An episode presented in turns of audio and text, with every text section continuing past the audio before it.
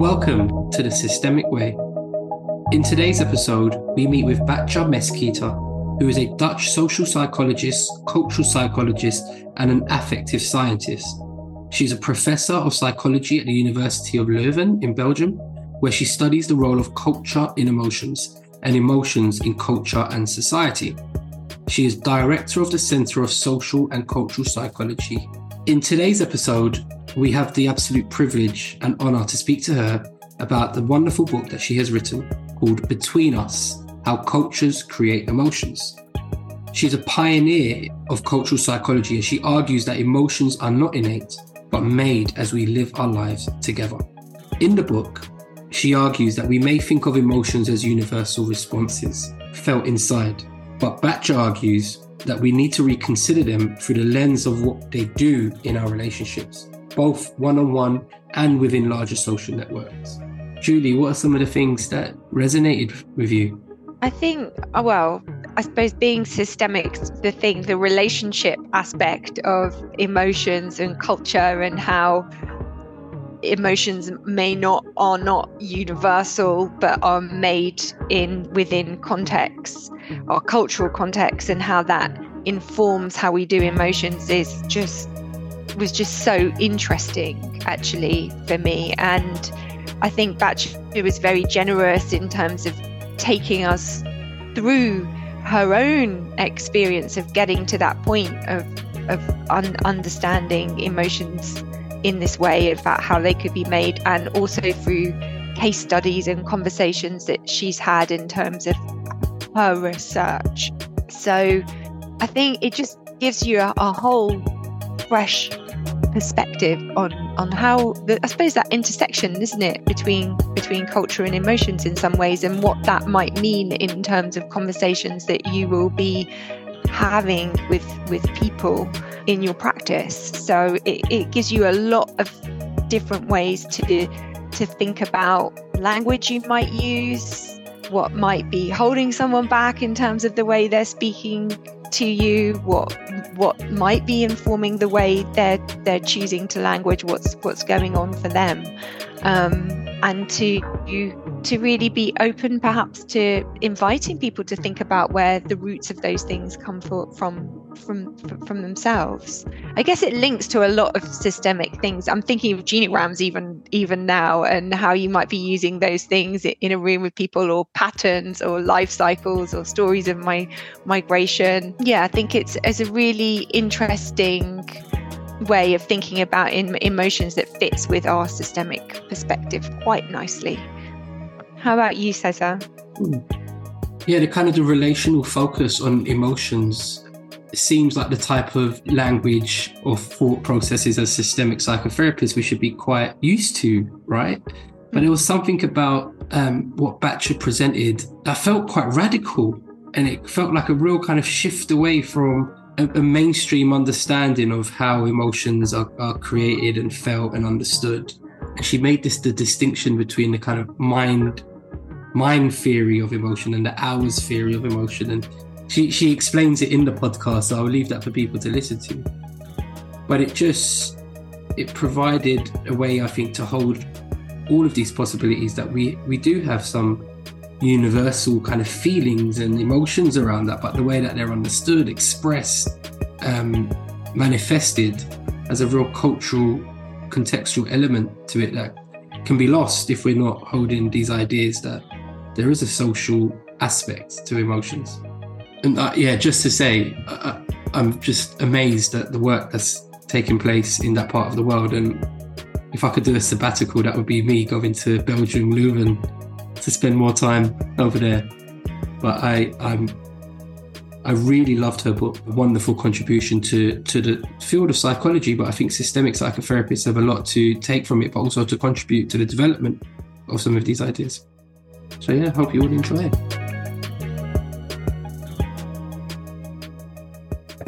Welcome to The Systemic Way. Welcome, Batja Mesquita. Thank you for joining us. Thank you, Cesar and Julie. I'm happy to be here. Really lovely to have you. We're here to talk about your amazing book that you've written called Between Us, How Cultures Create Emotions. And we're going to talk about some of the key ideas and some of the thinking and the different key points within the book and your kind of journey to writing the book we're really interested in. Before we dive in, Batja, could you tell us a little bit about yourself? Maybe your work context, who you are, where you work. My work context. Well, let me talk about myself first. I'm Dutch originally. I was born in Amsterdam, and I lived in a number of places, but mostly in the US, and then came back to Europe. And it's important because it felt I lived in a few different places in Europe, but especially when I went to the US, I really felt that my emotions did not fit there. So that was an important experience for me. And what I am a professor in social and cultural psychology at the University of Leuven in Belgium at the moment. And that's where I've been for the last 15 years or so. Is that enough? Oh, God. Well, as a starting place. There must be some amazing stuff going on at that university, right? There's some, I have some really good colleagues, yes. Uh-huh. And good, yeah, some good. But, you know, as I don't know, when you're in it, it doesn't look so amazing. It looks like a lot of interesting things, but yeah. You're referring to your other guest, Peter Rober, right? Yeah. Yes. We were just talking to you and we were like, wow, some amazing things are coming out of Belgium. Mm-hmm. It's a good country. It's actually a good country. And in part, it's a good country because it has a really good funding of research, I think.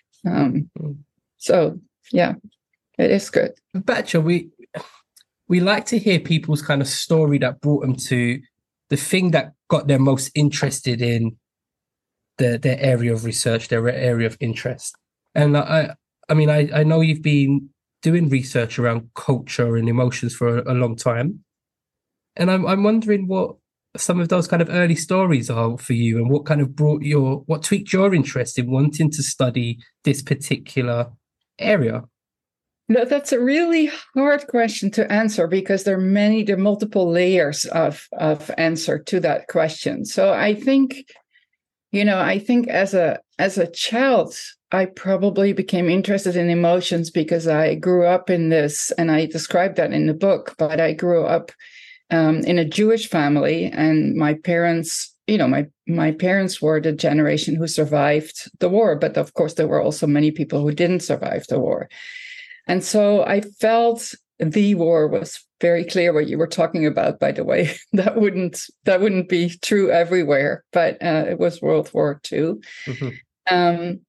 And I think emotions were interesting at that point. And so it was sort of a different culture in the sense that it was a cohort or a generation with a completely different experience than mine. I mean, I was born in 1960, so well post the war. My family was comfortable middle class. The world was doing really well. I think, people were really hopeful.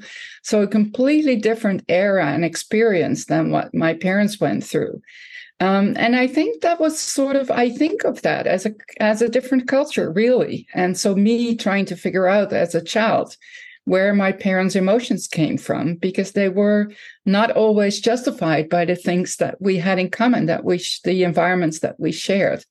So that was probably my earliest introduction to culture.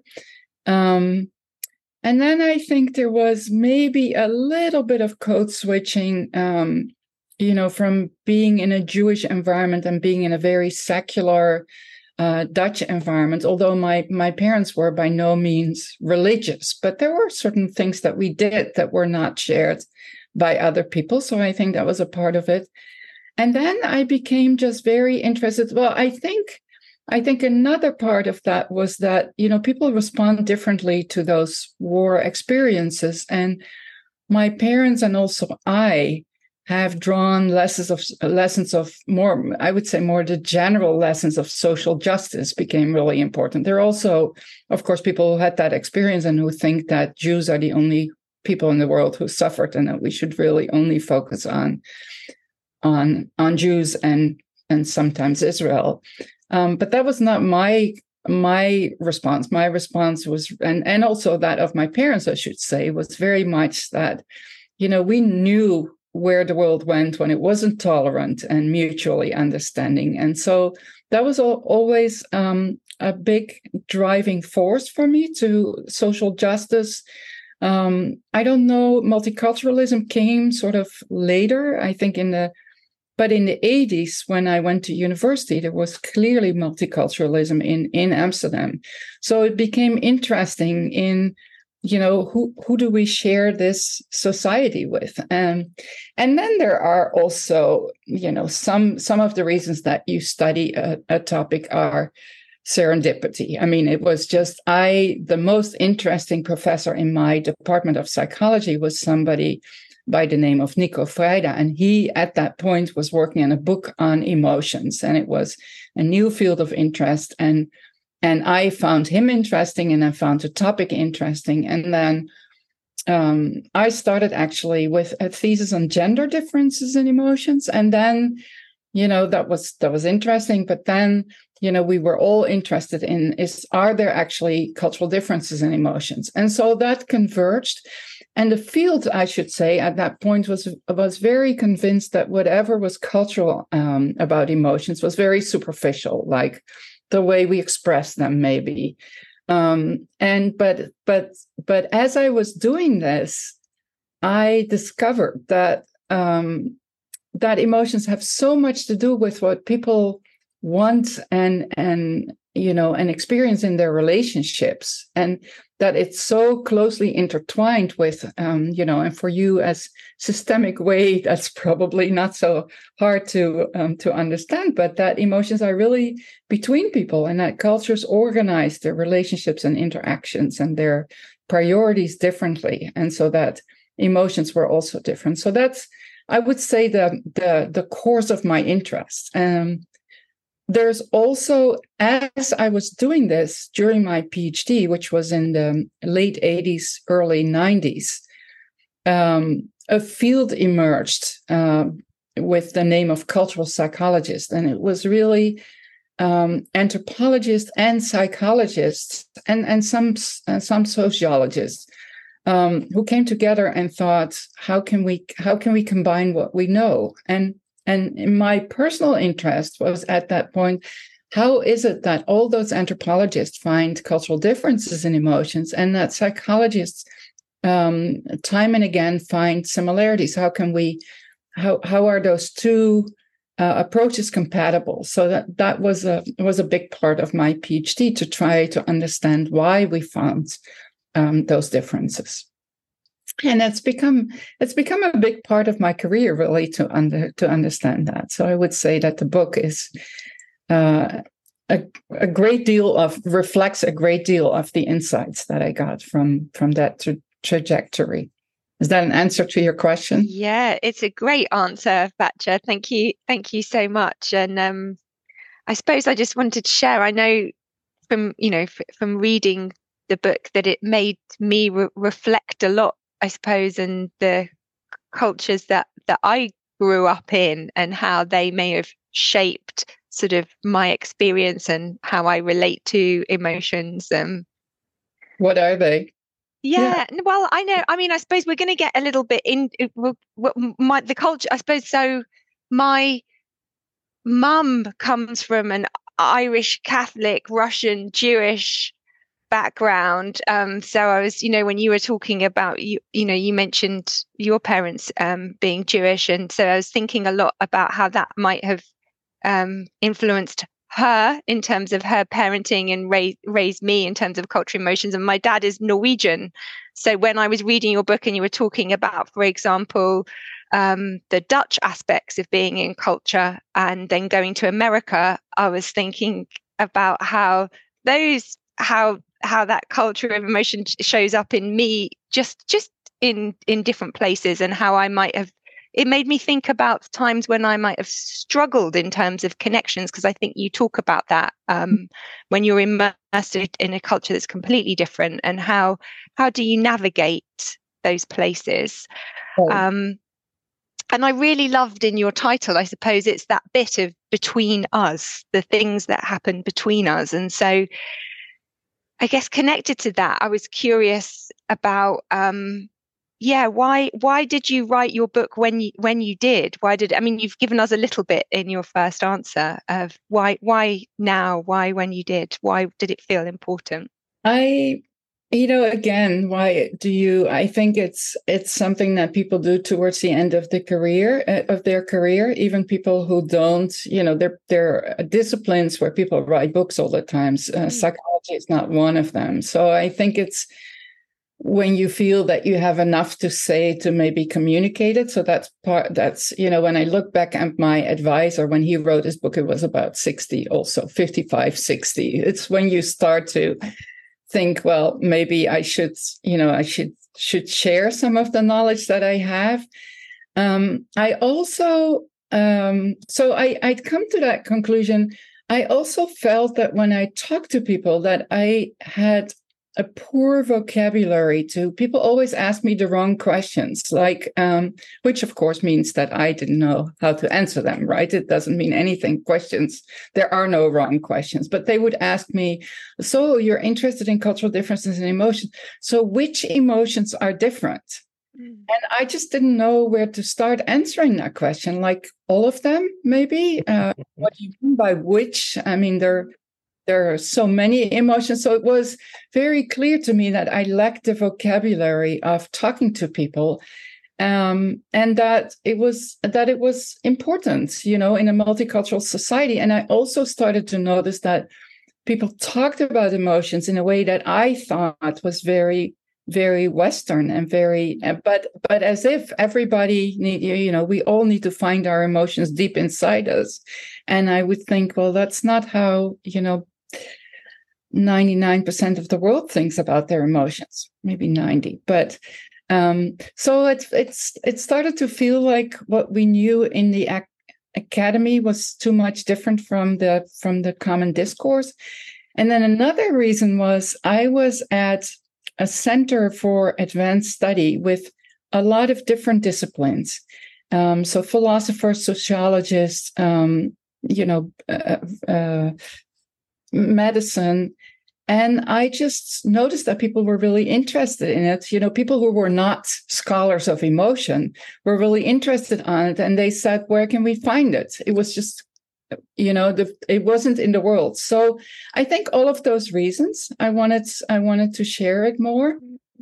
And then I think, in another way that is maybe more interesting to tell is that I also think that many people get misunderstood because psychologists or whoever, educators, think that they know their, that they can project their emotions and understand them. And so from a social justice or from an inclusion perspective, I also thought it was important. But I think all the bits and pieces made me actually write it. Mm. Thanks, Batja.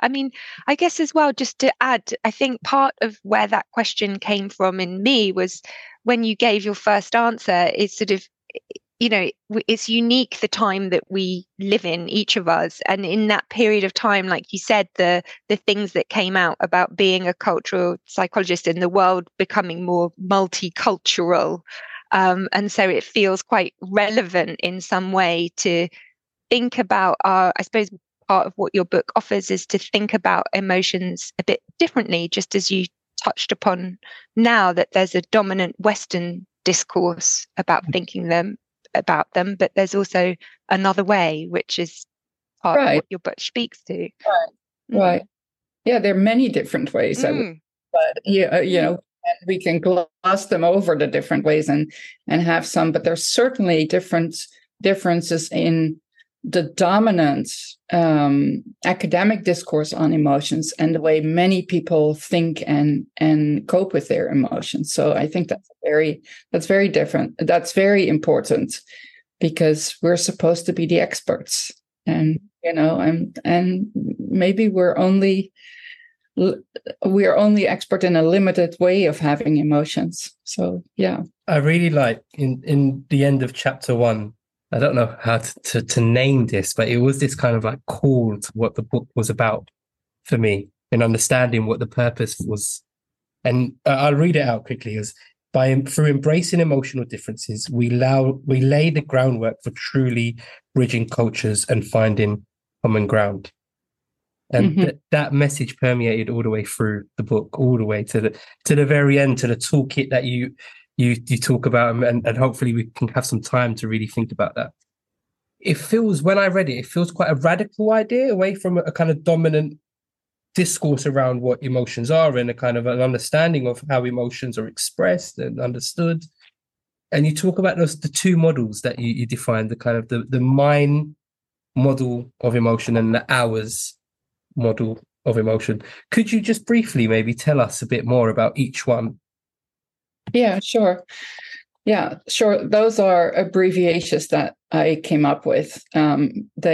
Mine happens to be mental feelings inside the person and essences. And I think, the example I use in the book is a good example for people who watch the movie. It's the movie Inside Out, where, we have this, so in that movie, for those people who haven't seen it, there are little creatures that live in the protagonist's head, and their anger, I think sadness, happy, one or two more.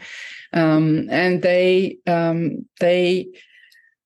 struggle for control with each other, for control over the control board. And so, when you're happy, everything looks rosy and, things are going well and you're very activated. And when you're angry, you see everything through those angry lenses. And I think that's really, they also look the same, and that coincides with the idea that people who have a certain emotion always have the same face.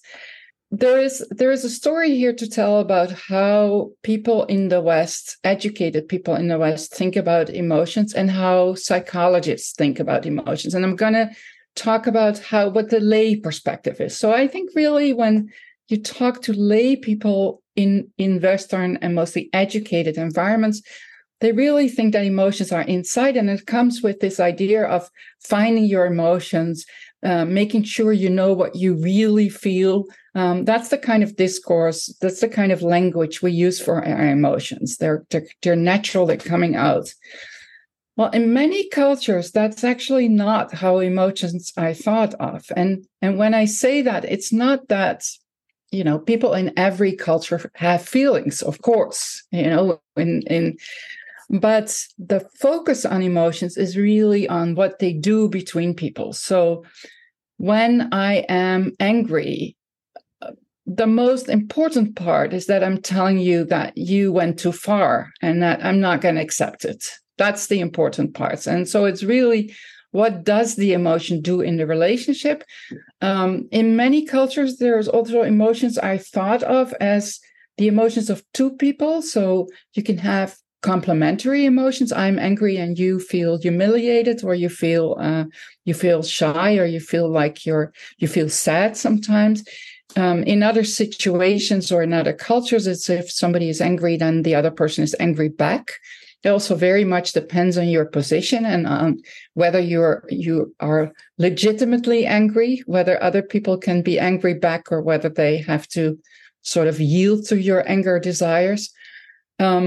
But the point of it is that in many cultures, people think of emotions primarily as relational acts. So the hours is something outside of an individual, relational acts, and also situated. So every emotion is different in a different situation. So the essences versus the situation is situated is really, essences is it's always looks the same, and situated is what your anger looks like. It's really dependent on what the environment is, what the context is. So those are two, I would say, those are two lenses to look at emotions. And maybe that's the best way of thinking about them. There's no culture that cannot imagine that emotions also do something between people, right? There's also no culture where people think that emotions have nothing to do with feelings. But what is important about the emotion is different in different cultures. And it has some consequences. So when in cultures where people look at what emotions do between people, they also tend to shape or to bend their emotions towards what the relational goal really is. So there is this idea that what your emotions should be and what they really are, what you're working on, is to have an emotion that fits the situation. So, for example, if you are a customer service person and you need to be friendly and easygoing, then you make sure that your emotions are in line with that and that your response will be in line with that. Now, one of the interesting consequences of that way of thinking, of seeing emotions between people, is that people in those kinds of cultures actually don't have as much problem shaping the emotion or the emotional expression in the way that's expected or that fits with the situation. So, for example, customer service employees are friendly. They mostly, when they act friendly, they mostly also feel friendly. And there are no signs of that it's particularly exhaustive or that they have burnout.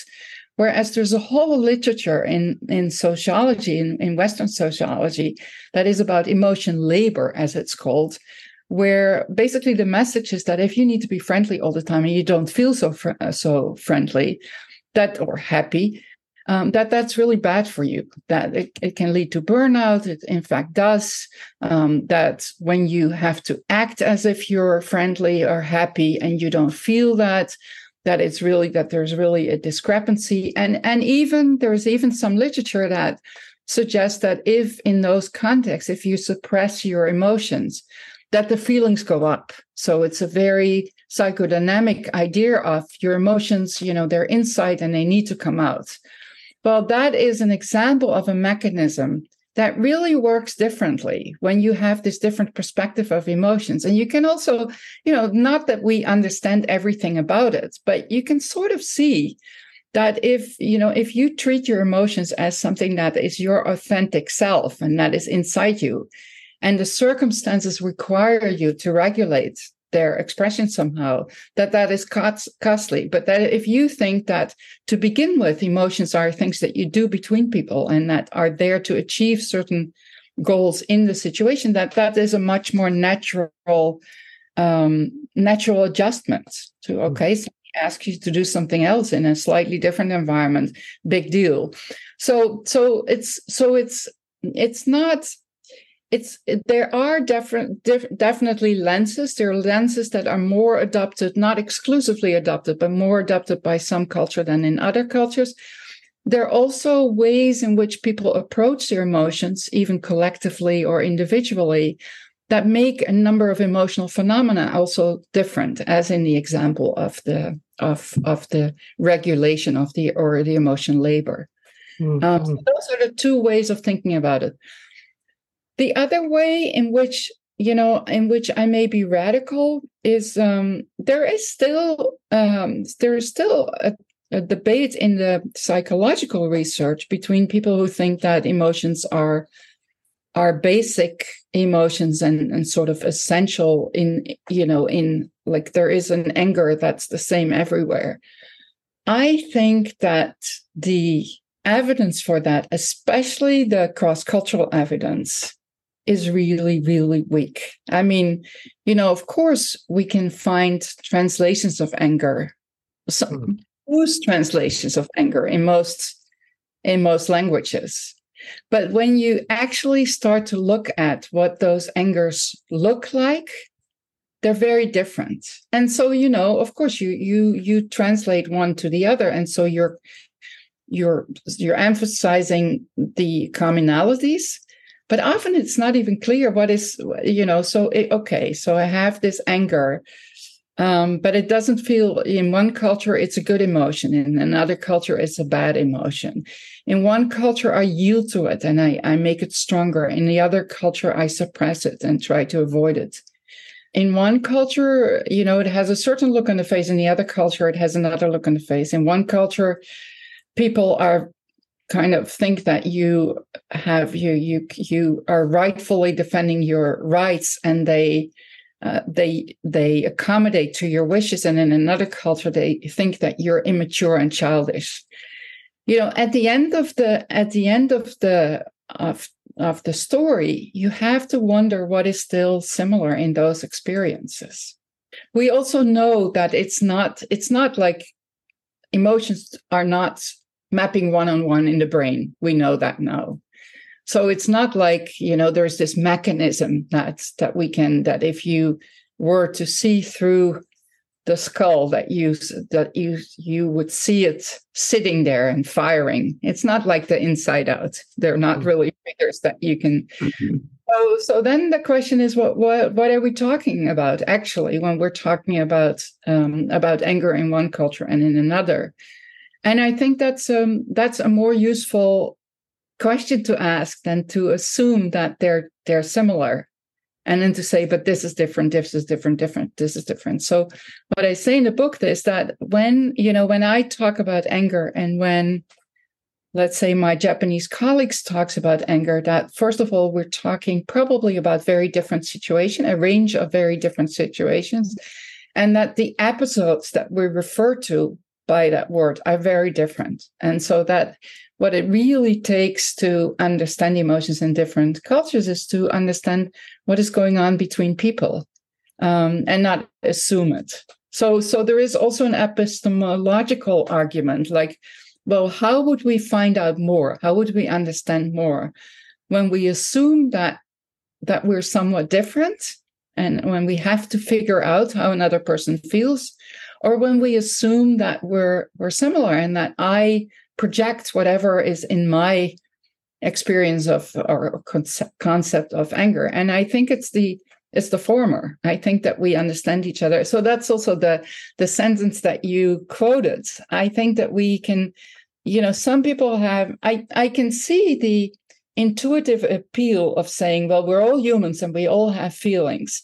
Mm. But the problem with that is that we all have feelings. We all care about things, and you know, we can talk about some commonalities beyond that too.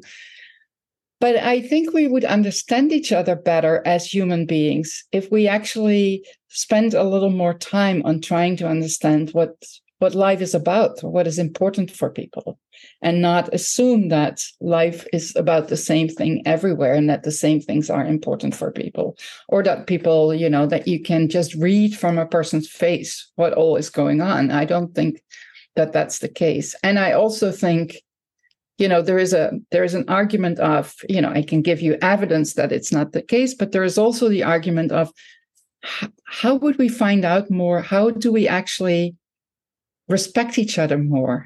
By just projecting our, you know, our own feelings, or by trying to figure out what was important for you? And I think my answer is the latter. So, thank you, Batja.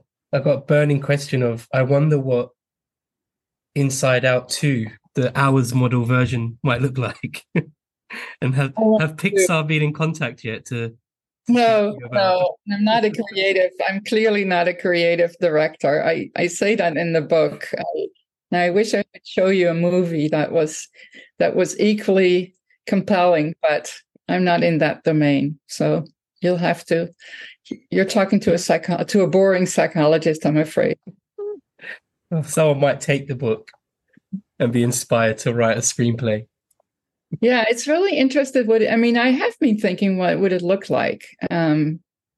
You know, it wouldn't look like single people. It would look more like but you know, if I had a model, I would have used it in the book, because that's the $1 million question, I think. What would you come up? What would be a metaphor that was equally strong, but that represented the other way of having emotions better?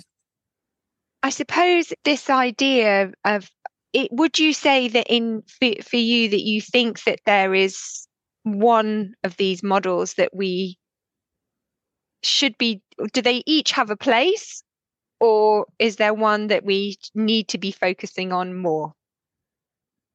It's a really interesting question, and I think it's a question that I did a poor job of answering, because people keep asking me that, And I think it's different for different parts of the model. So that tells you that it's not completely thought through.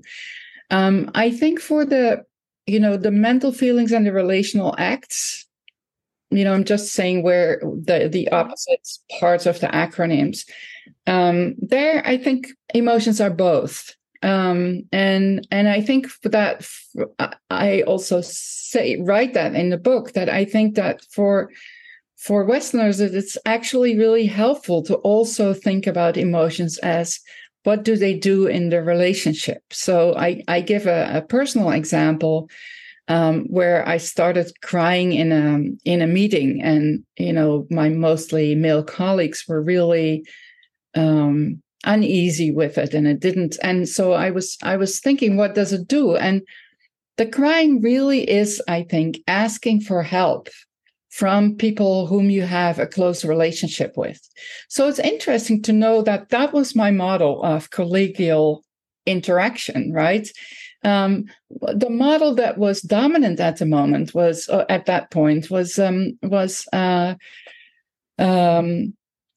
slamming on the table and demanding what you needed for your group. I mean, it was about finances and being divided and saying this is unreasonable and how could you think. And it's also, it's, you know, it's equally emotional, but it just has a different way of relating to, of positioning yourself in respect to other people. And I'm not saying that one is better than the other. I'm saying that people, as they choose is too much of a voluntary word, but as they have their emotions, they're actually, that's a way of engaging in a relationship. Mm. And it may be, you know, choose is not the right word, because often we're socialized to choose certain ways. It's not that, you know, it's not that and at every moment and you choose what way am I going to engage. I use it as an example of gendered socialization, where, you know, where I was raised not to fight with people, but to connect, very, very much a women's, a female role. Mm. And, you know, I think likewise, some people who are humiliated become small, and some people who are humiliated become really angry because it's a way to save honor. And, you know, it's not that the people who have, you know, who respond naturally with being really angry and hostile, that they think, let me be hostile now. But it is, of course, a culture that says, if you want to claim your position, this is the only way in which you can do so. So I think, you know, in that way, we should understand it. But it is interesting, I think, to see also for Westerners, to see emotions not as feelings inside us only, because that also makes them inexplicable. Mm-hmm. You know, seeing them as, you know, it's something that our body does also, of course. I mean, it's embodied experiences, not saying the body is not involved.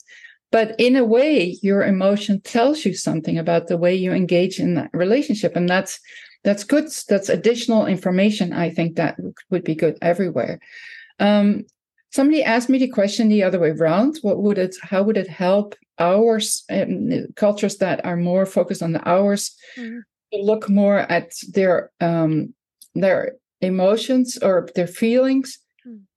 I'm not completely sure, but I could see that sometimes it gives you maybe information about the goal you were really following while things were going on. I mean, feeling does mean something about what you had wished for or what you're striving for. So in that sense, I think that, you know, to the extent that in those cultures there's any place for individual goals or values, I think it may be informative. And so in that sense, I also think that when you say, like, you know, I want to see what I really feel, it's not because that's more natural or authentic, but in a way, of course, your feelings give you information about was this disappointing or was it more pleasant than you thought?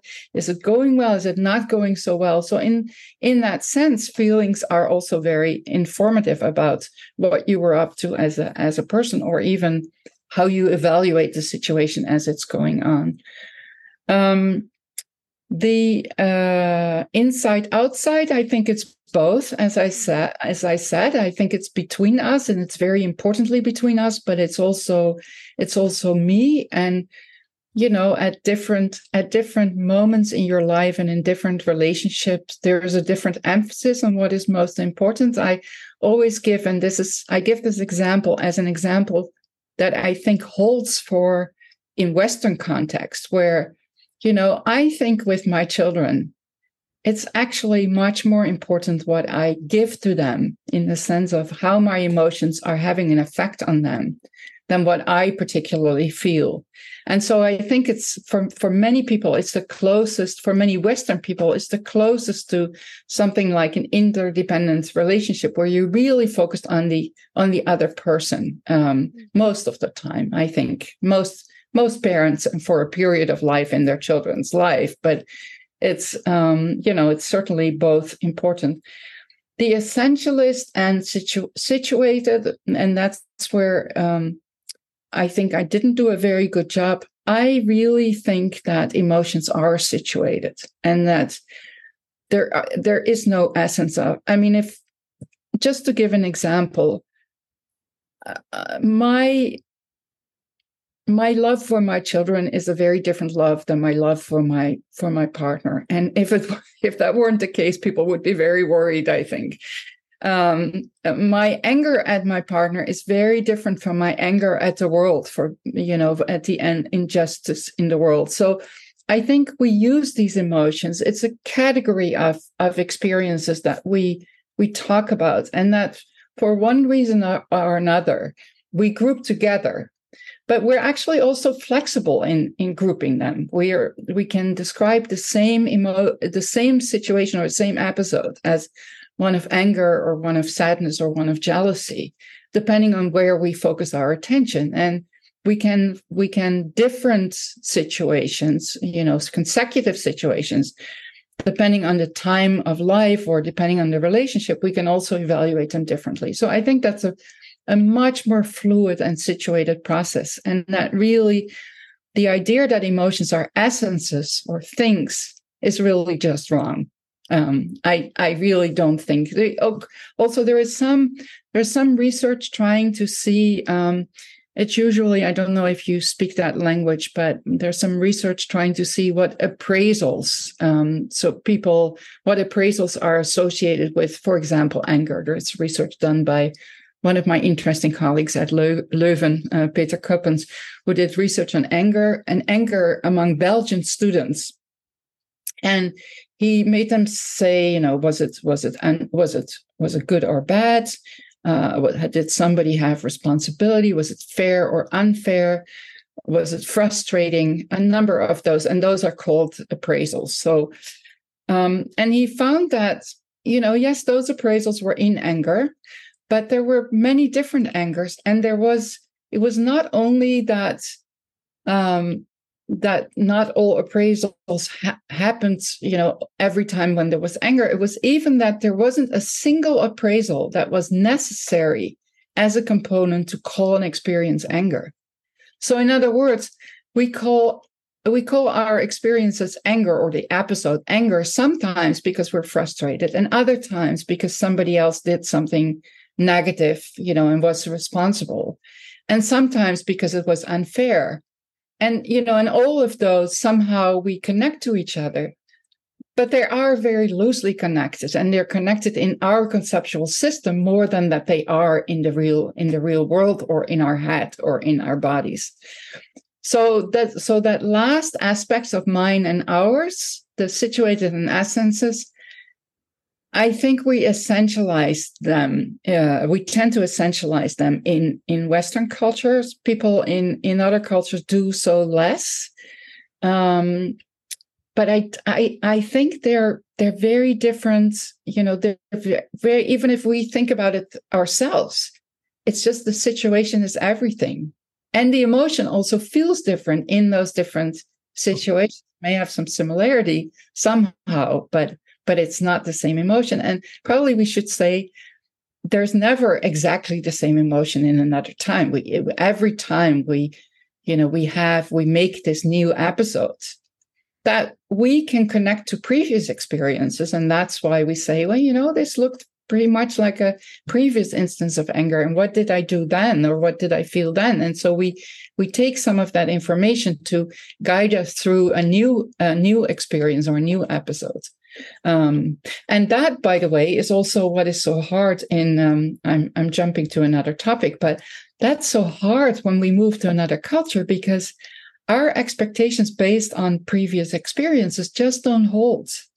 You know, what other people do or what I am supposed to say or what its situations are that people, how people respond to me when I'm angry or when I say that I'm sad is different. And so what I, you know, it is as if I'm dancing that dance, but other people are not. So that's another topic. But I think, you know, that's how we in cultures, because we share some of the experiences, we do have certain expectations of how other people will respond to us, even if the overwhelming idea of emotions in Western cultures is that they're inside us. We would be really surprised if somebody responded in a completely different way than what we were used to or what we were predicting. Well, yeah, you're saying we're moving on, but you're bringing us to the next bit, because that's where my mind was going as well, really. And we met with a professor from America recently, Ruth Van Reken. I don't know if you've come across her work. She talks about the concept of cross-cultural children and the third culture kids. Uh-huh. And the kind of the process of managing the transition or holding two cultures at the same time within yourself. And I'm thinking about this from the emotional experience.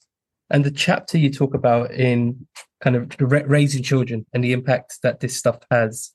And I'm thinking about how emotions socialize children in culture.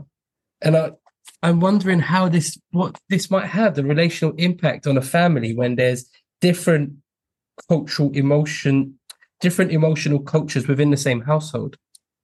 And what have you come across any research or any stories around how this kind of manifests itself in families? I think we know very little about the emotion part.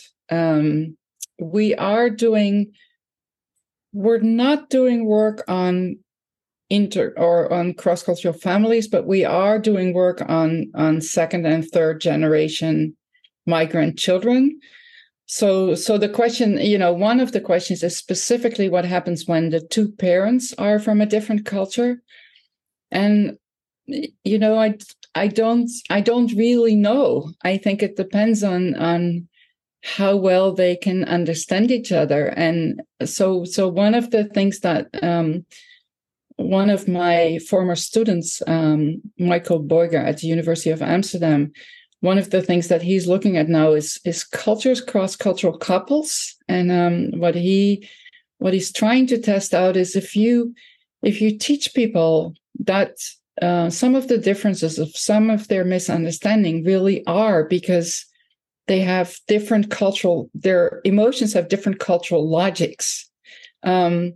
Would that, you know, maybe get them to take a little bit more distance? I think in a way, it's, you know, being a little bit more humble about the conclusions that you draw from the behaviors, trying to understand a little bit more in how it is contextualized for the partner, and does that help? But we really don't know very much. We also we know very little about, we have done some research and are doing some research on what happens to minority kids from with an immigrant background. And there are different ways to tell the story. But one way to tell the story is that with each generation, we see that the emotions in, you know, certain types of daily situations become more and more similar to the majority group. So until in the third generation, you actually don't see a difference anymore in the modal way of experiencing emotions.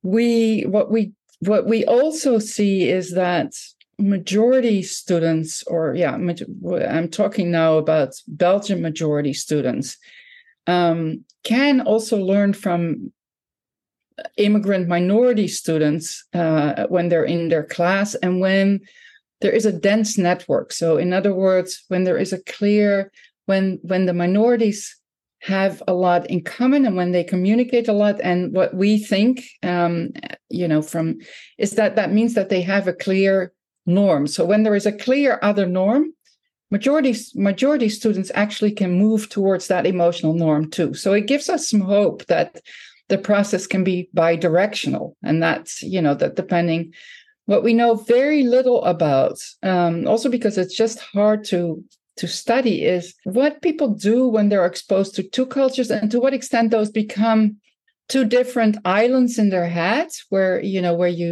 code switch very much, or to what extent there's an emergent culture where you just take some of each and make it work in both circumstances. Not only don't we know what most people do, that's actually one of the things that we're doing research on now. We also don't know what is good for people, or in terms of their well-being, in terms of their adjustments. We're often studying kids in middle and high school because they can be studied, and because also we feel that that's the future, and because it's one of the environments where kids are exposed in a segregated society, where we know that kids in many schools are interacting with each other. So it's, for all those reasons, it's an interesting environment. And so what we don't know is what is good for kids. What is it? Is it good for kids to have to be part of an immigrant culture and to have that social support and to, in that way, be strong in the school environment? Are immigrant kids actually more accepted, for example, or more blended when they're in still a majority context, which is the school? Is that an advantage, or are they never accepted? How well, how close they are emotionally, is it just something else? So we don't know all of those things. I would say we know very little. And the other question, your original question that you asked about families with different cultures, I don't know. I was married to the father of my children is American, and we had some different ideas, but I think so do most parents, right? It's also very hard to know what is cultural when it's a one-on-one relationship. What is cultural and what is just mom is more lenient than dad, or mom finds these kind of things important and dad finds these things important. And I'm also not completely sure, in some way, marriages are always a coming together of cultures, right? If it's a very small way, of course, but nobody was raised in the same. You're not marrying your brother, and so in a way, I think it's the kind of adjustment that parents and partners make to each other. Except they're a little bit more. There's sometimes more distances. And I think when you came from the same neighborhood and the kind of similar environment, that there is more of a frame of reference that you share, even if it wasn't exactly the same. But as far as I know, there's very little. We're really at the beginnings of answering those questions or researching those questions. And one of the things I want to say is that we didn't have reason to study those questions when we thought that emotions were basic, right? This is one of the illustrations of what I said in the beginning, that I think we have more to gain from allowing for differences, in that, well, people have to make those adjustments. What do they look like? Let's look at it more carefully instead of assuming that we're all sort of more or less the same. It is a very new framework of studying acculturation. And it's interesting. You're probably in your system therapy. It's probably something that you come across. I don't know. Do you have experiences with cross-cultural couples? Oh! I mean, living in London as well. Of course, yeah. A lot of exposure to people managing those things in their day-to-day lives, their day-to-day interactions, and personally as well. I'm in a multicultural relationship. So hearing you talk takes me to arguments I've having with my partner and all the time on how we try to manage this. I'm like, well, why did you get angry? I'm not angry. You look angry. You know what I mean? But I think this is probably a very common thing, even as you're saying, for people within a very similar culture anyway, and upbringing and all of that. But what I'm interested in actually in that chapter that you were talking about in raising children was thinking about the variances in the minds and ours model of emotions and what's privileged and what impact that might have on child development, child rearing. And I think you talk about some of those emotions of kind of like shame. And I guess we're talking about the socialization of emotions again. Yeah, I mean, there are many things to say about shame. One of the things is that, you know, in Anglo, I never know how to, by, you know, Anglo-Western cultures, middle class. I mean, it's certainly not. We think of shame as something that is bad for a child. And, you know, the discourse is often that that a child needs to have self-esteem, needs to learn to like themselves, needs to be self-certain. And that is very much the perspective of a culture in which children are by themselves and need to achieve things by themselves as an individual, need to develop autonomy and be good and well and good and achieving in the world by themselves. In many cultures, the idea is much more, I would say, I'm not sure I only think that has to do with mine and ours, but shame can be a very useful emotion in some cultures where, you know, where what is important is that a child knows it's his or her place in the hierarchy. And that sounds, you know, it's just knowing that you know, as a child, you need to own up to your mistakes. You need to be proper. And so in many cultures, shame is actually a child needs to realize a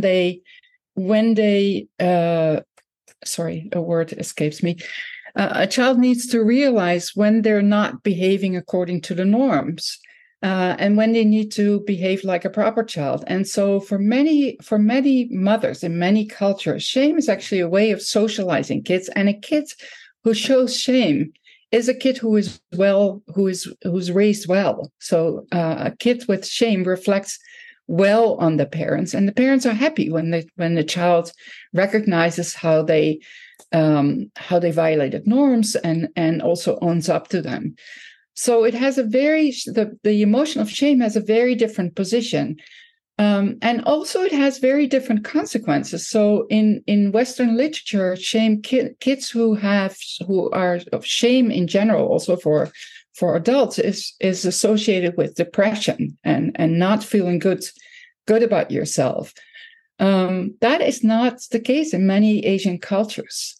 Shame is not a bad emotion. It doesn't lead to maladjustment. In fact, it's an emotion that shows that you're well adjusted. And it also comes with acceptance by others, especially by parents who then, you know, who can then be proud of you as a child because you did the right thing. You're clearly a good child. You know what you did wrong and you're owning up to it. So it has this very different position, and in many cultures, it's what anthropologists and developmental psychologists call socializing emotion. It's an emotion that is so many mothers in China, in, you know, a lot of East Asian cultures want their child to be ashamed because that and to see how they violated norms or where they made mistakes. And so it's a good emotion. They will point out this was wrong, and look when you made me ashamed here. And they really ponder on the times where the child did something wrong, so that the child will feel appropriately ashamed, and then the shame is greeted with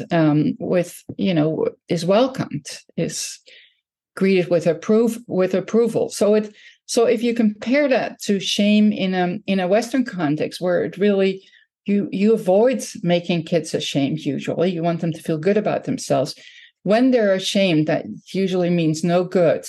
They're certainly not. Shame is, a person who is ashamed is at risk of being expelled. So it's really a reflection on not having the social status that you would want to.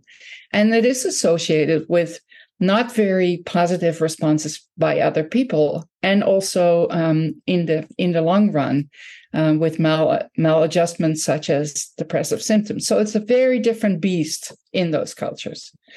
Now, I don't know if you had one parent that's returning to your question. I don't know if you had one parent who saw shame in one way and another parent who saw shame in other ways, how that would work. That's an interesting question. A conflict between how useful that is, how to express that. When I'm thinking about my own experience of being parented, and my mum would be one who would be more kind of leaning towards using shame in a way to say, like in Turkish, the word is ayıp. That's rude. That's you're almost bringing shame to the family.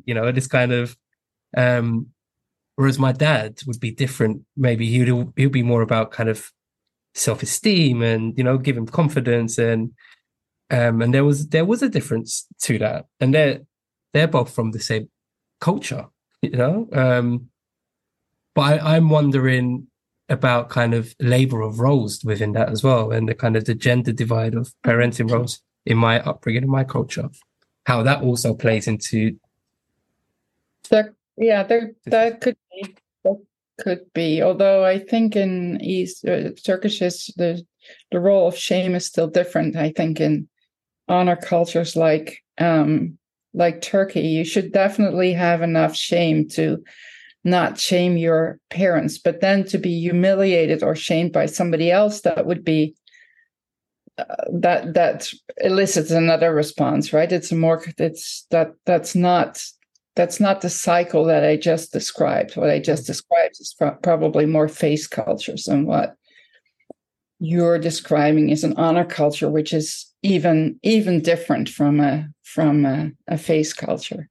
But in both cases, I think the response of others, or how others look at you, is really important, and shame plays a role there, because a person who is ashamed looks at themselves as if they were evaluated by other people. And so in most cultures outside of Western, or what is sometimes called dignity cultures, people really want individuals to look at themselves from the perspective of how other people would judge them. The value of the self is really determined by how other people see you. And I think in Western cultures, it's much more that your inner value, your self-esteem is important. It's how you see yourself. So that's definitely different. Definitely a different perspective. What I see in some mixed couples, but I only have a few examples, is that both are developed somewhat. That you both. But that's certainly not true within a culture. I mean, the Chinese mothers in some of the research that I described, they told the researcher that they weren't afraid that their children would be ashamed of themselves. They were afraid of shameless kids. Shameless kids could really bring shame on the family. I mean, that was a horrible thing to imagine. And I think it would be the opposite for people. Western people. My grandmother, by the way, it's not. This is maybe a good thing to say. Culture is always in flux, right? It's always changing. Mm. So I think some of the things that my grandmother would say were more shame focused, or were more other people's approval focused than what my generation grew up with.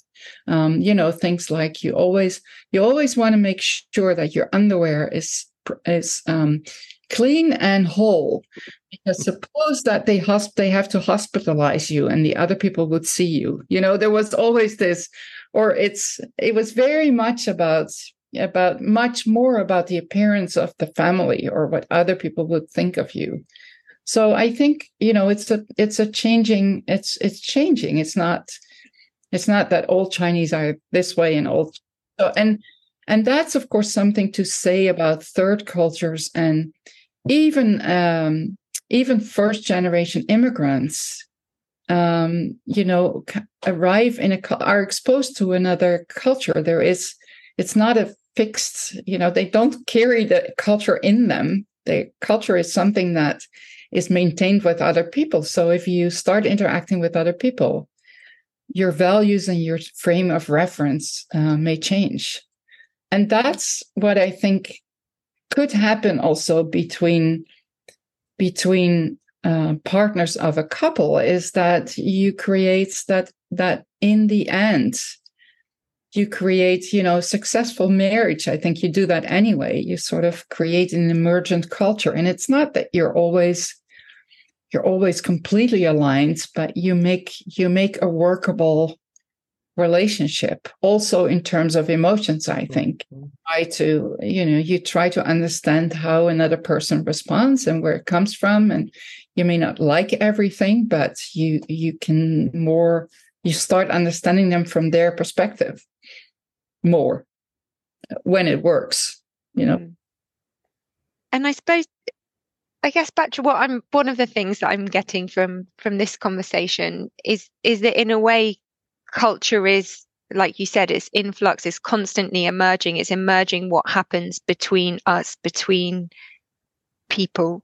And that in a way it's sort of shifted my perception of, like, when we think of emotional intelligence, that there's an opportunity or there's an offering in your book in a way to sort of extend yourself in terms of emotional intelligence, because how do you meet whoever is in front of you with an acceptance or a willingness to have an understanding of them, and them to have an understanding of you, and to see what you might create together in terms of understanding and being in relationship with each other.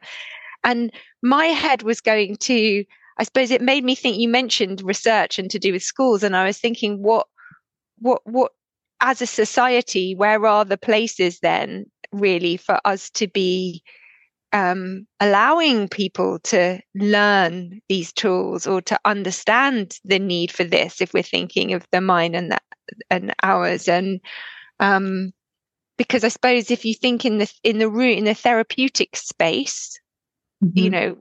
I think Cesar and I were talking, people come, you hope, with the willingness to unpack these things and to have these conversations.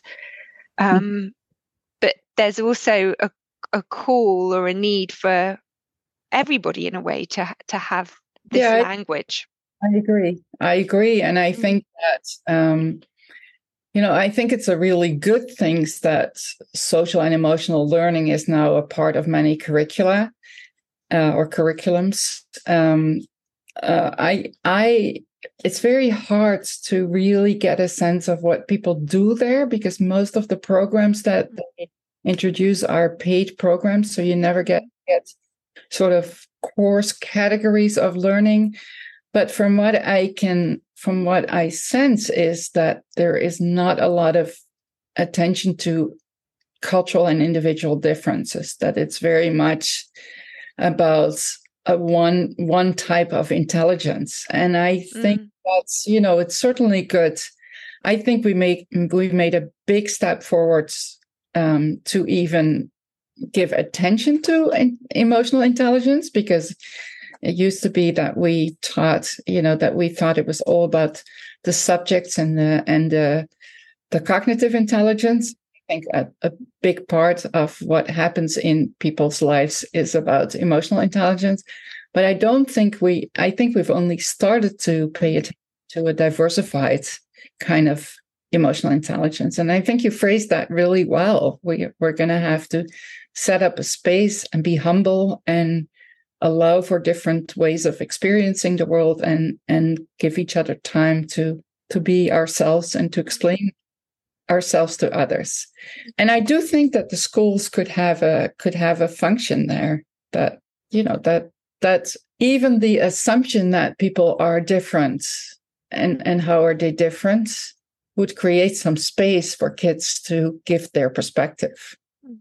And, you know, what I say in the book is they're very general interventions that I consider as there is an intervention with teachers in, I think, somewhere in the United States, where they had teachers not penalize the students, but, you know, wait a minute and try to find out what was going on for the student. And that already reduced the... I can't remember, reduced the, I think the punishments, but I can't remember.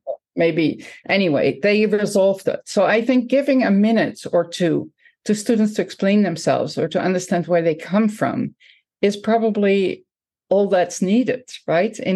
So not immediately jump to conclusions or this student had bad intentions or this student. And I mentioned a few examples in the book where I think, you know, a kid who gets accused of something and is ashamed, that may be in a Western context a sign that they've done it, but maybe the kid only wanted to be respectful.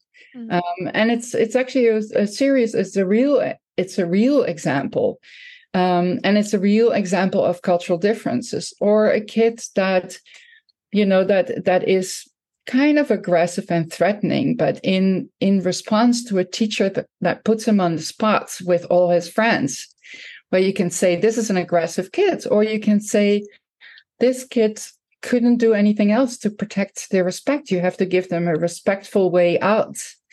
And I don't know how we can do that, how we can allow for, I mean, we will have to train our teachers to allow the students a little more space to give meaning to their acts, their responses, and you know, and not immediately suggest that a child who responds differently than your Anglo middle class child has necessarily bad intention.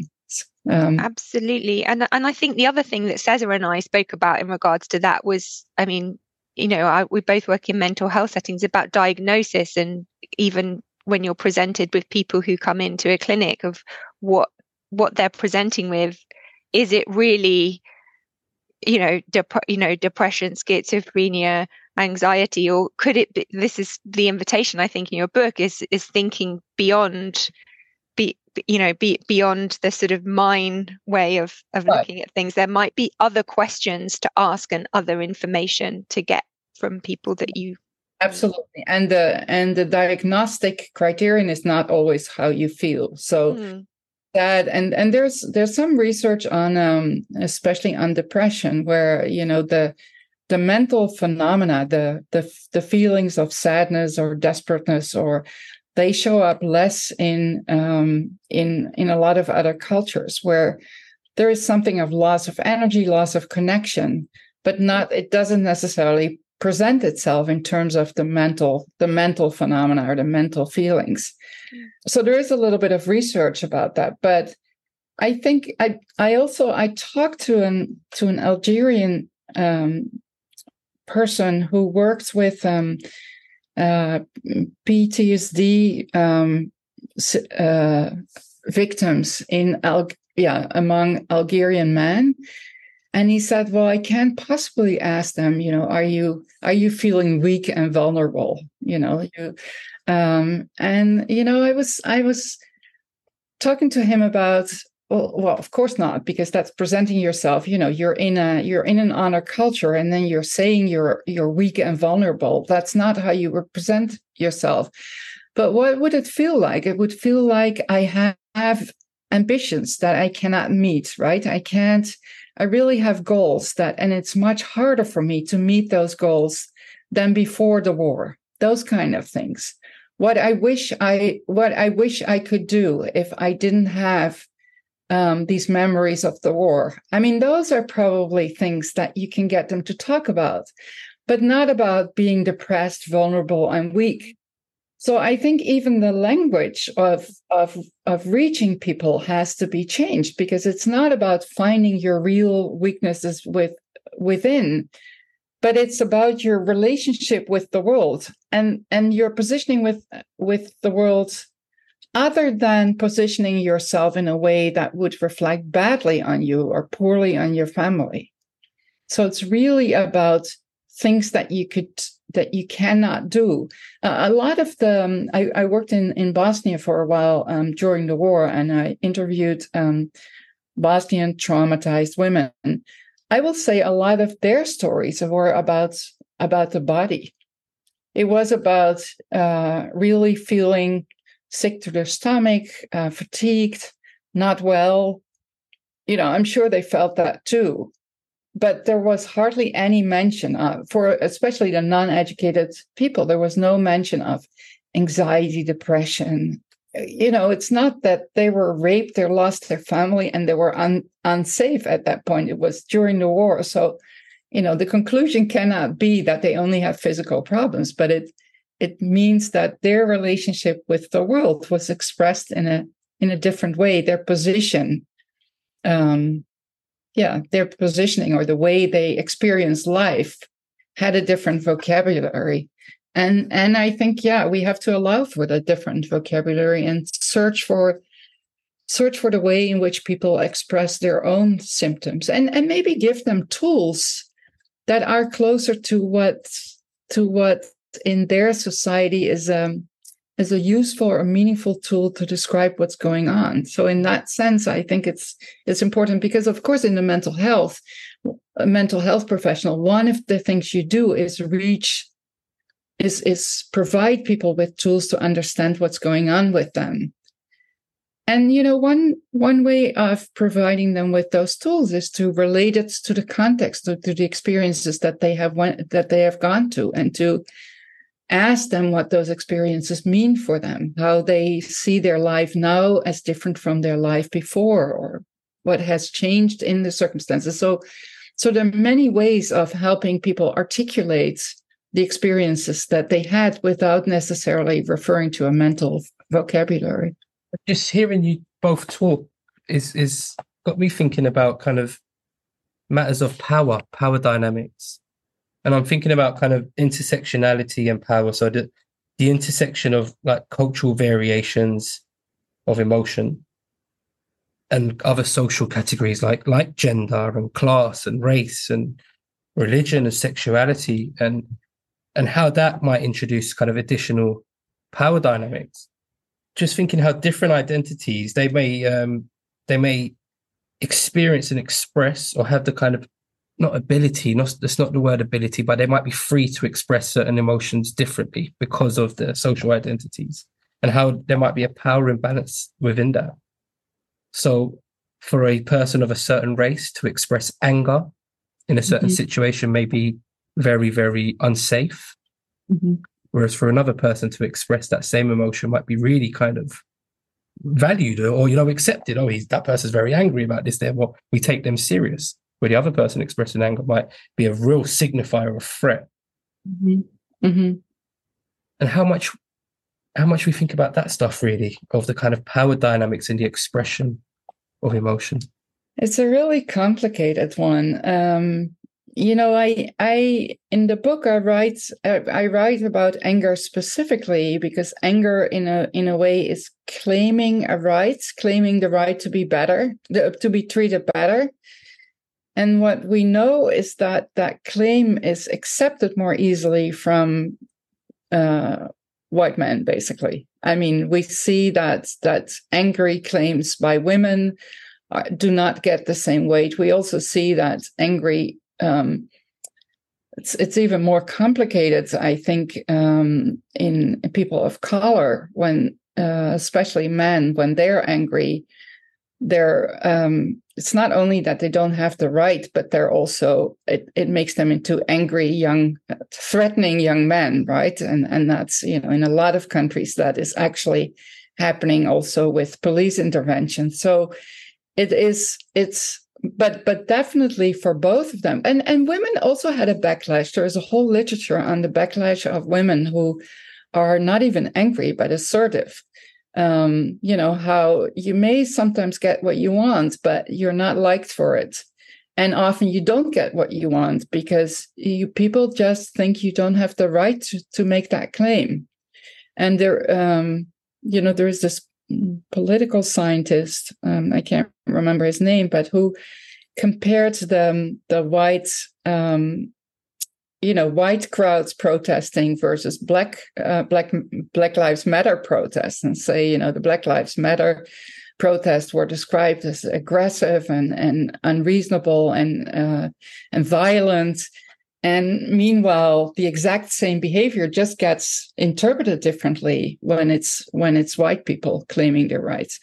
So anger specifically, we know something about it. We also know that that male bosses who are angry get more done, but female bosses who are angry get ignored. I mean, there's no effect. Actually, the only thing that has an effect for women is to not be emotional at all, or to be perceived to not be emotional. They're a little bit more effective, but any emotion makes a woman emotional. So no.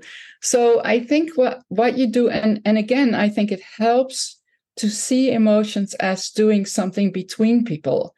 You really, what you do between people by having an emotion is making proposing a certain interpretation of the relationship between you, right? And that's true for anger. That's also true for shame.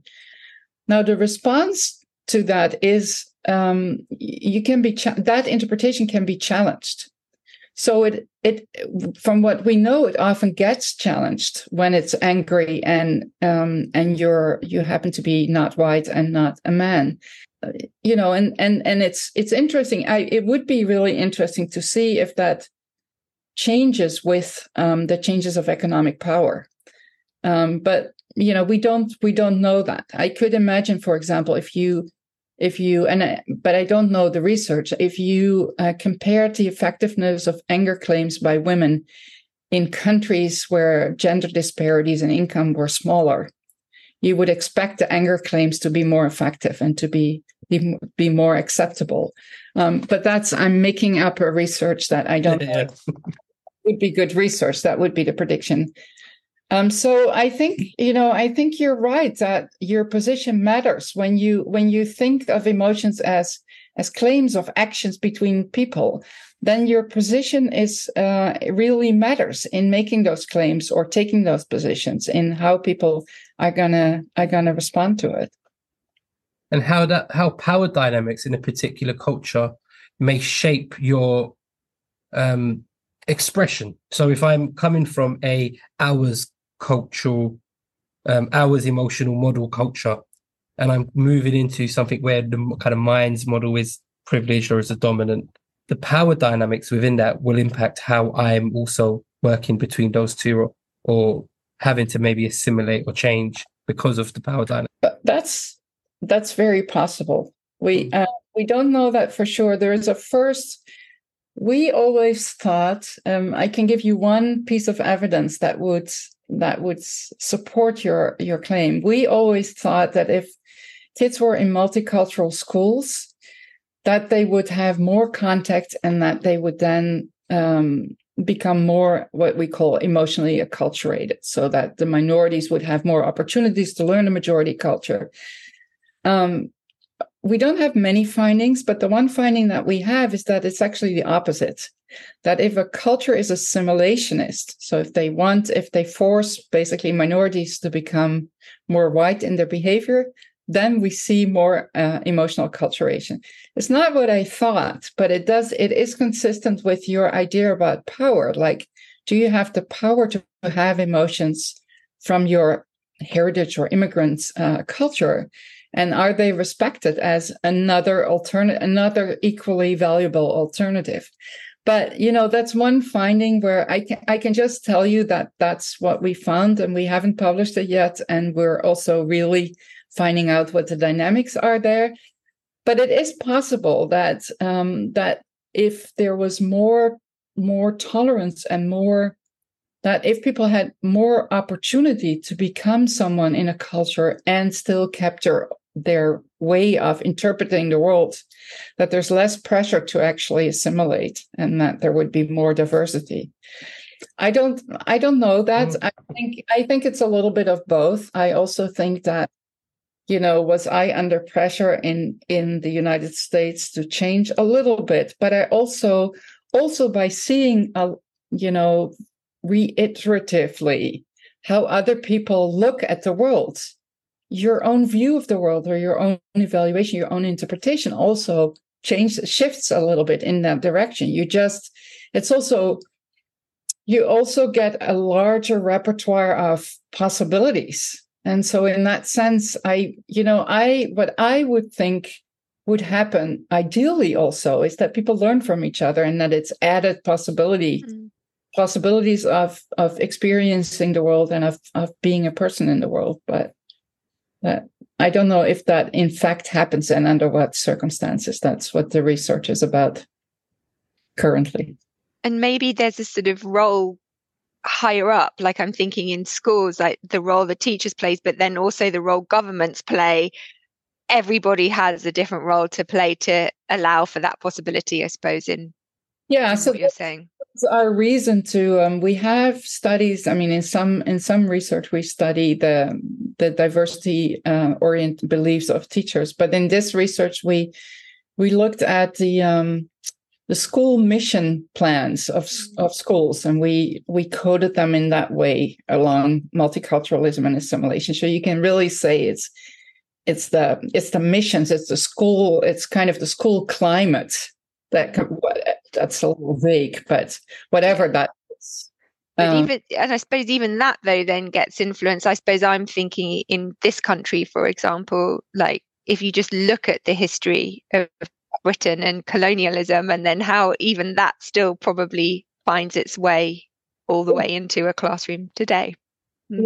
Sure. Yeah. Cultures are slow to change and we have a long way to go, but yeah. But it's good to have, I think, what you've brought and what you say in the book of, you know, it is, there's a possibility for us to embrace all of it. Yeah, I think so. I think we're making emotions as we go together, between us, as the book says. Exactly. We play a role. That's the hopeful part of the book.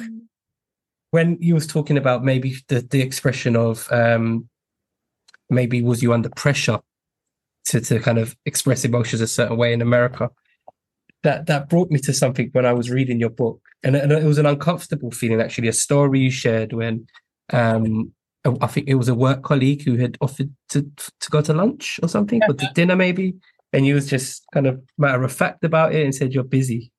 Mm-hmm. And then another colleague in a helpful way had pulled you aside to say, you know, that might have come across rude and maybe you should have, in a kind of helpful, well-intentioned way of coaching in a way to help you manage that way so you don't come across rude, because that is not how you wanted to come across. Mm-hmm.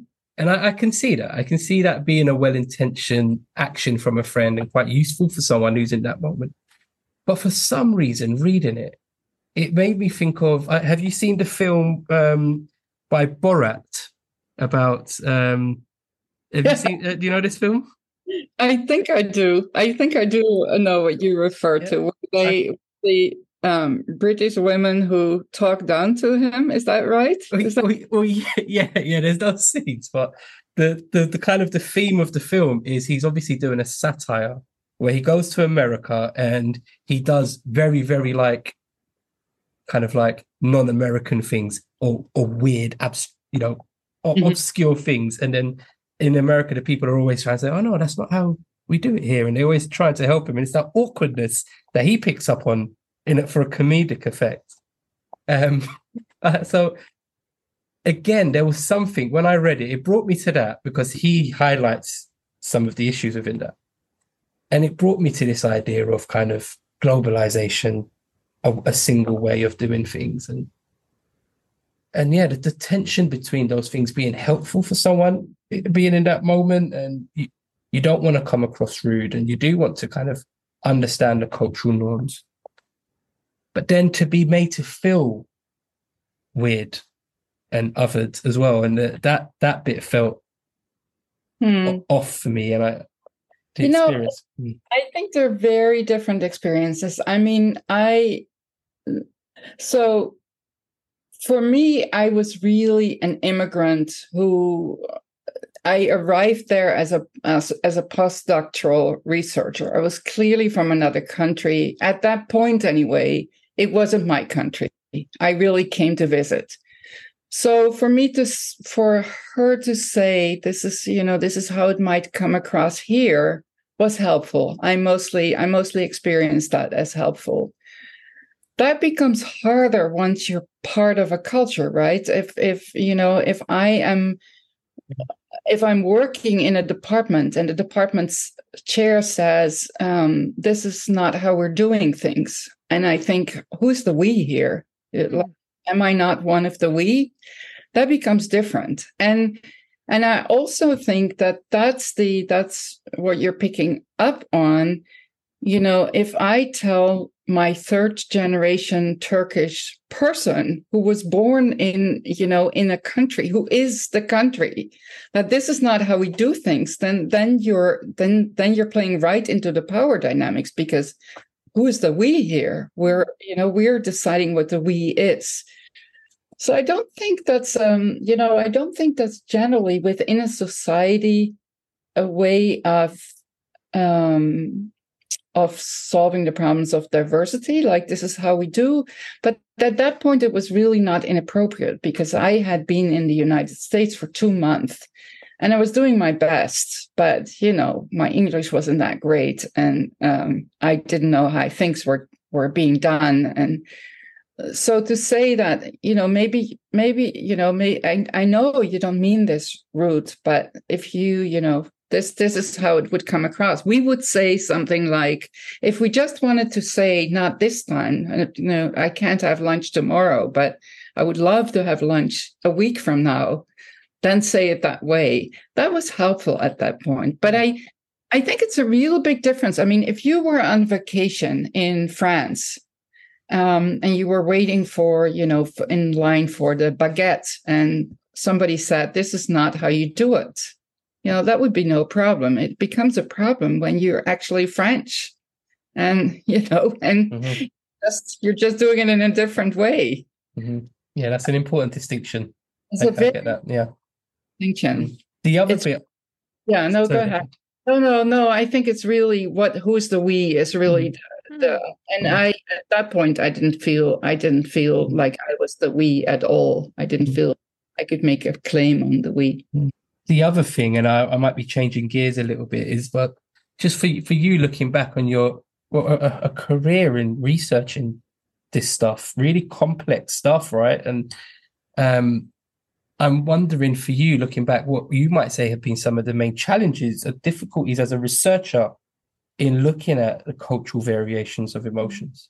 I think the main challenge is to leave behind your own ideas about what emotions are. I mean, there were so many times where I think in retrospect, if I only had believed my data, I would have gotten to this point a lot earlier. I just thought, I didn't think that people knew what I was talking about when they gave me answers I didn't expect. I mean, and I was a sensitive. I've always, as I said earlier, I've always been sensitive to social justice and doing. But it's so hard to abandon the idea that emotions are deep inside us, and to think that people could really not. I mean, one of the examples that I have in the book is, first of all, I asked Turkish immigrants and Surinamese immigrants in the Netherlands and Dutch people to list emotions. And then, especially the Turkish actually, but also the Surinamese, they gave me a lot of words that I didn't consider emotions. And I just, my first response was just to discard them. Well, these are just not emotions. Like, as if I had a clear definition of what emotions was. Nobody does. So really, it was my disbelief that, so I took them out. I reported them, but I didn't do anything indecent, but I just didn't believe my, the findings or my respondents to know what they were doing. And in retrospect, it shows that you know, the emotion words were not so much different from the words that showed it to the outside people, to the outside world, because, you know, crying and sadness are not so different when you think that emotions are between people anyway.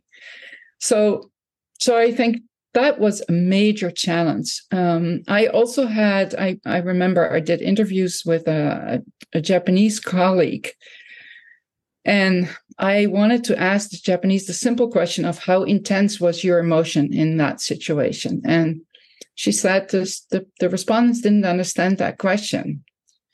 And so we changed the question and we made it something like, how important was the situation? And I was a little annoyed with the difficulties of translation, but at the time, I mean, if you would have asked me at the time, I would have said, stupid translators, can they, you know, but in retrospect, I think if you don't, I think it was deeply meaningful, because if you don't think of emotions as things in you, feelings in you, how can you say how intense it is? How intense is the interaction between you and another person? It's just a weird thing to ask. So how important is the event, or how much has it changed? Well, so I think that the small cues that I got, that it took me the longest time to take them actually really seriously. That was the hardest. So in retrospect, I wish that I could have relativized everything I thought about emotions and the field thought about emotions much earlier than I did. That's what I would say as a person with a long career. And you know, to be fair, the first time that I thought of my emotions as cultured was when I moved to the United States, because before that, I was studying the Turkish and Surinamese immigrants. And of course, I was comparing them to the Dutch majority culture. And so I was really introducing a normal deviant. I mean, you know, I wasn't a bad person, but I thought that my emotions was what they really were. And my audiences often have the same bias. When I presented Japanese and American data, my American audience would ask me, how do you know that the Japanese don't feel exactly the same as we do, but they just, you know, they are just answering in a socially desirable way. And, you know, a lot of it was self-report. So in self-report, you don't know, you have no idea. People, the only people who have access to the experience are the people who report. So the most simple answer would be, I don't know. And then I started to answer, well, I don't know. But I also don't know that the Americans didn't feel really like the Japanese, and they just reported it because of social desirability. And of course, that made people change, because they couldn't imagine that they would feel like the Japanese reported. But they could imagine very easily that the Japanese really felt what they felt, but reported differently. Mm-hmm. So I think that, you know, it's not just me, but it's just really hard to imagine that an emotional life looks so different, and it can. Thank you, Batja. We normally sort of always end our podcast with asking about, you know, future hopes, really. So maybe now is the time to ask you, what are your sort of hopes for emotions, for your book, for this field going forward? I don't know what you would like to speak to, or for cultures and their relationship with emotions. I think one of my hopes is and one of the paths that I am taking now is to know, I mean, a lot of what I say about how we communicate about emotions across cultural boundaries, however cultures are defined, is kind of speculation. So I think that's how we learn about cultures, by being humble and asking, or by trying different ways, but I don't really know. And so what I'm hoping for is that we will develop more serious interventions, that we will develop more social emotional learning for schools, and that we can actually do that in an evidence-based way. And I've started on it, but it's a huge enterprise. So that I would say that's one of my hopes for the future, that we're actually going to do something with this knowledge that emotions can look very differently, and learn to teach how to do emotions across cultures in a more than, speculative way that I'm doing. Thank you so much, Batja, for your time, for your experience, for your words. Very much appreciated. Thank you for having me here. It was really interesting questions. Thank you. Great fun. And it's an amazing book. And it's a book that's going to live with me. And I think I'm going to have to read many, many times really to grapple with it.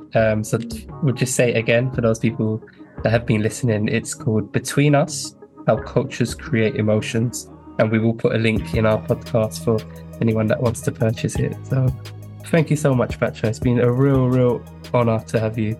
Thanks for having me. The paperback is coming out next year, by the way.